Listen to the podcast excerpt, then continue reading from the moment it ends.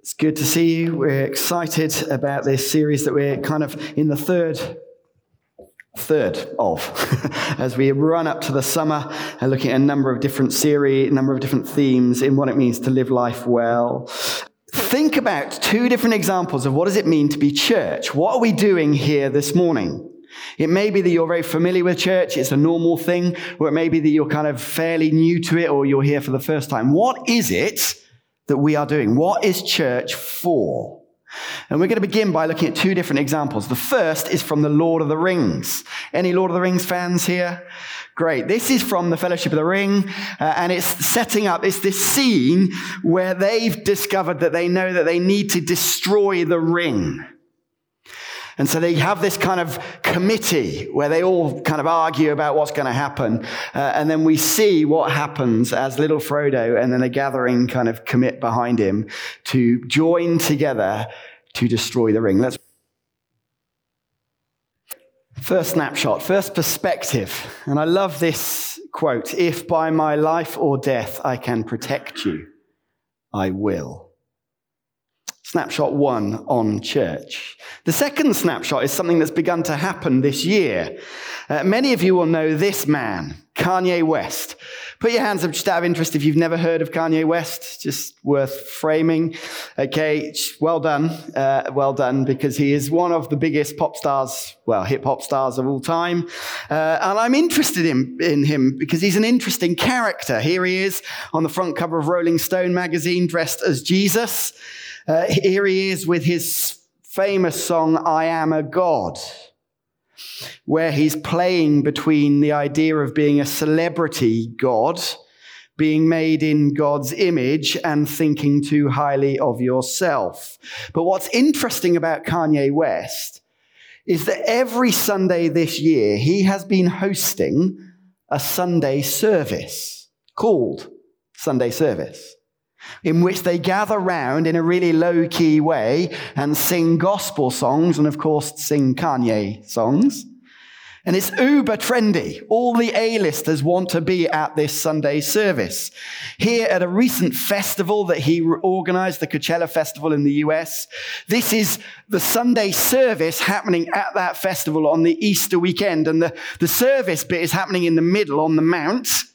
And there is the tens of thousands of crowd gathering round to witness this. And in this festival, you can buy church clothes in which you can get Sunday service jogging pants, Holy Spirit sweatshirts, and also church socks. Who's got church socks on today? For a mere $50, you can get church socks. And my own personal favorite is the Holy Spirit fire sweatshirt that you can buy. I think this is fascinating. And a couple of weeks ago on Radio 1, the song of the week on Radio 1 was Samm Henshaw's song Church, with the chorus Wake up, wake up, get yourself to church. And what's interesting about the Sunday service and how it's viewed is their insights as to why people want to come. This is Kim Kardashian, Kanye West's wife, commenting on the Sunday service. When they come here, they feel free and safe. Everyone that comes understands it's just a really healing experience with an amazing choir and amazing messages about love to start off your week. She goes on. It's just a healing experience. There's no praying, there's no sermon, no word, just music and just a feeling. And it's Christian. Fascinating. Snapshot two on church.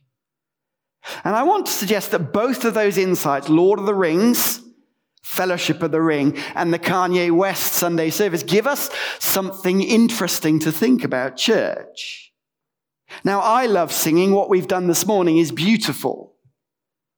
And we long for our gatherings to be places of healing where people can come in and experience love and hope and freedom.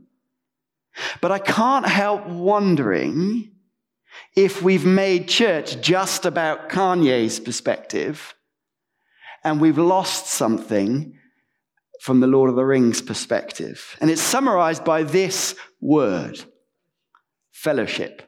It's an old school church word uh, that was used in lots of different concepts and simply means this a community of people with a shared purpose. It's not particularly a Christian word. It's used about fellowships within university setting, any community with a single shared purpose.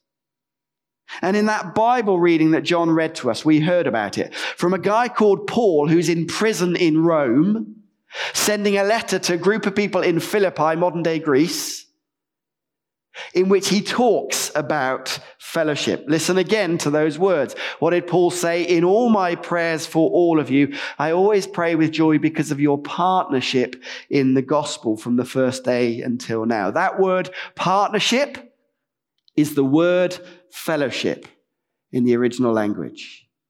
Even though he's in prison, there in Greece, They've acted in a certain way that's shown fellowship together with him. And this is more than just an experience that they've had that's made them feel good. Something has happened. Because I used to think the word fellowship meant something like this. After the, the service, we're going to be having cups of tea and stuff. Great. And we sometimes hear people say, now let's go, now we're going to have a time of fellowship. What we mean is chatting and having a cup of tea.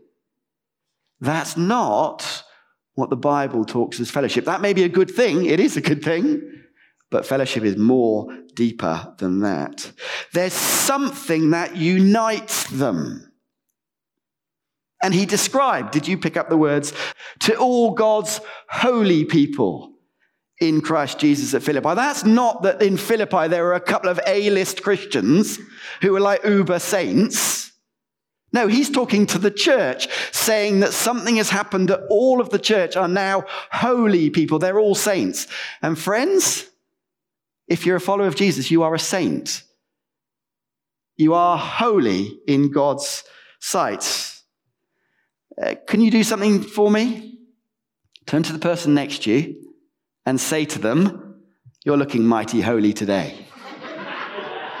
Go for it the beauty, the beauty of what has happened has meant that ordinary people like you and me in little old Bournville are described as saints, as holy, which means that what has happened makes you, if you're a follower of Jesus, as holy as the greatest saint that you can think of. And that's not because they're better. No, it's all because of something that has happened. And Paul describes it. Look, grace and peace to you from God our Father and the Lord Jesus Christ. Something has happened that God, through Jesus, has done with a just an act of grace. And of course, we know what that is. When Jesus died on that cross that we've been singing about, he took the hit, took the bullets for us so that all our stuff, all our mess, all our sin is then washed clean, wiped clean, so that in God's sight we are holy. And it's not because we're particularly special, it's purely an act of grace. That's good news. And not only that, did you notice what Paul said? He who began a good work in you will carry it on to completion until the day of Christ Jesus. Not only has this thing happened, God is still at work in you, friends, and will carry on that work of change. That unites them. That gospel ties them together. That good news. That is a description of church united together, not with just nice feelings over a cup of tea that makes you feel nice about each other, but actual bonds that link you together. That's the good news of Jesus, that because now you are different, because God has set you free, you are now brothers and sisters united together, partners with a cause, united by the gospel. But it's not only you're just linked by something, that the good news has changed you so that you are now together, but actually it's partnership in the gospel. So therefore, when one of you goes, you go together as one. And Paul knows that because Paul's in prison because of preaching about Jesus. And he says, You here over in Greece, friends, are joining in what I'm doing, talking about Jesus, and I'm doing with you too. We are partners in the gospel, longing for people all over this city to be set free, to find the hope that we found in Jesus. Partnership in the gospel. That is fellowship, friends. That's the common cause that unites us and sends us out. And like any rope, there are three aspects of this, which Paul simply highlights. Three things that they've been doing that show what this is about. And the first is this prayer. Listen again to what Paul says. I thank my God every time I remember you. In all my prayers for all of you, I always pray with joy because of your partnership in the gospel from the first day until now. You can feel the beauty Paul is there in prison. They are miles away, and yet they know they are bonded by prayer. And Paul prays with joy because they have supported him in his ministry. I love this quote from G.K. Chesterton We're taller when we kneel. If you're a follower of Jesus, being part of church means we are linked together and so often, the most powerful thing we can do is to pray for one another. Fellowship is more than just feelings of niceness and love over a cup of tea. It's we are bonded together for the sake of the cause. And so we can pray for each other. And it's not just Paul praying for them. Paul's chuffed that they're praying for him. I'll continue to rejoice, he says, for I know that through your prayers, and God's provision of the Spirit of Jesus Christ, what's happened to me will turn out for my deliverance. He's praying for them, they're praying for him. They are together, fellowship, partners in the gospel. And I don't know about you, but this is a big challenge for me. If you were to listen into my prayers, I think I'd be a bit sad of how many of those prayers are about me and my circumstances and my stuff that I want God to do in me or for me. And yet there's a beauty here about fellowship that means we get the privilege of praying for our brothers and sisters. But of course, in all our gatherings, our groups, when we're meeting one to one, we get the privilege of partnering together, speaking to the God of eternity about each other. That's good. And as we come to respond, can I say at the end, I want to flag up something about our Sunday gatherings. We often have opportunities for people to respond, to be prayed with.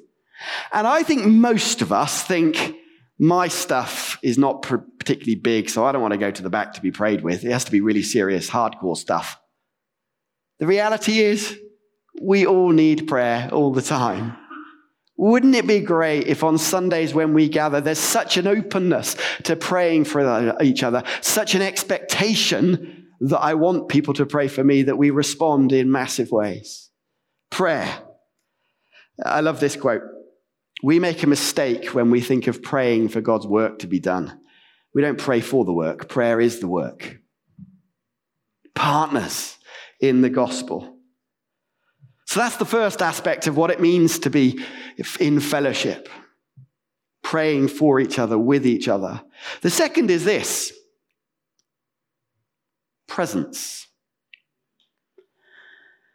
It seems pretty clear that what has happened to Paul is that the church in Philippi did something practically. Listen again. Philippians 2 says these words I think it is necessary to send back to you Epaphroditus, my brother and co worker and fellow soldier, who is also your messenger, whom you sent to take care of my needs. The church in Philippi had sent Epaphroditus to Rome to be with Paul.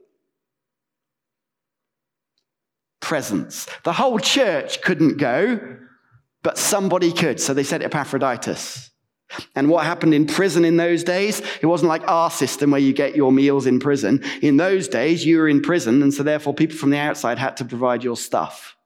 They sent Epaphroditus. And so Paul is doing something else. I hope in the Lord Jesus to send Timothy to you soon, that I also may be cheered when I receive bad news about you. I have no one else like him who will show genuine concern for your welfare. There's something about showing up that is really important about being partners together, about being church, about being in fellowship. Just being with each other, showing up.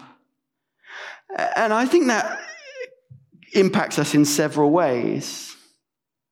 Don't know if you're anything like me, but sometimes you can be thinking, you know, it's Sunday morning, it's a beautiful day. You think to yourself, can I be bothered to go to church? A bit more out, a bit more time in bed, whatever it might be. Or, or there's a group, community group tonight. You know, it's been a hard day. I won't be missed. Or, or prayer gathering, I, I'm not needed. My prayers aren't needed. I think this shows that you are important. Yes, you. Your presence makes a difference to us. And so, therefore, showing up is an act of partnership with people.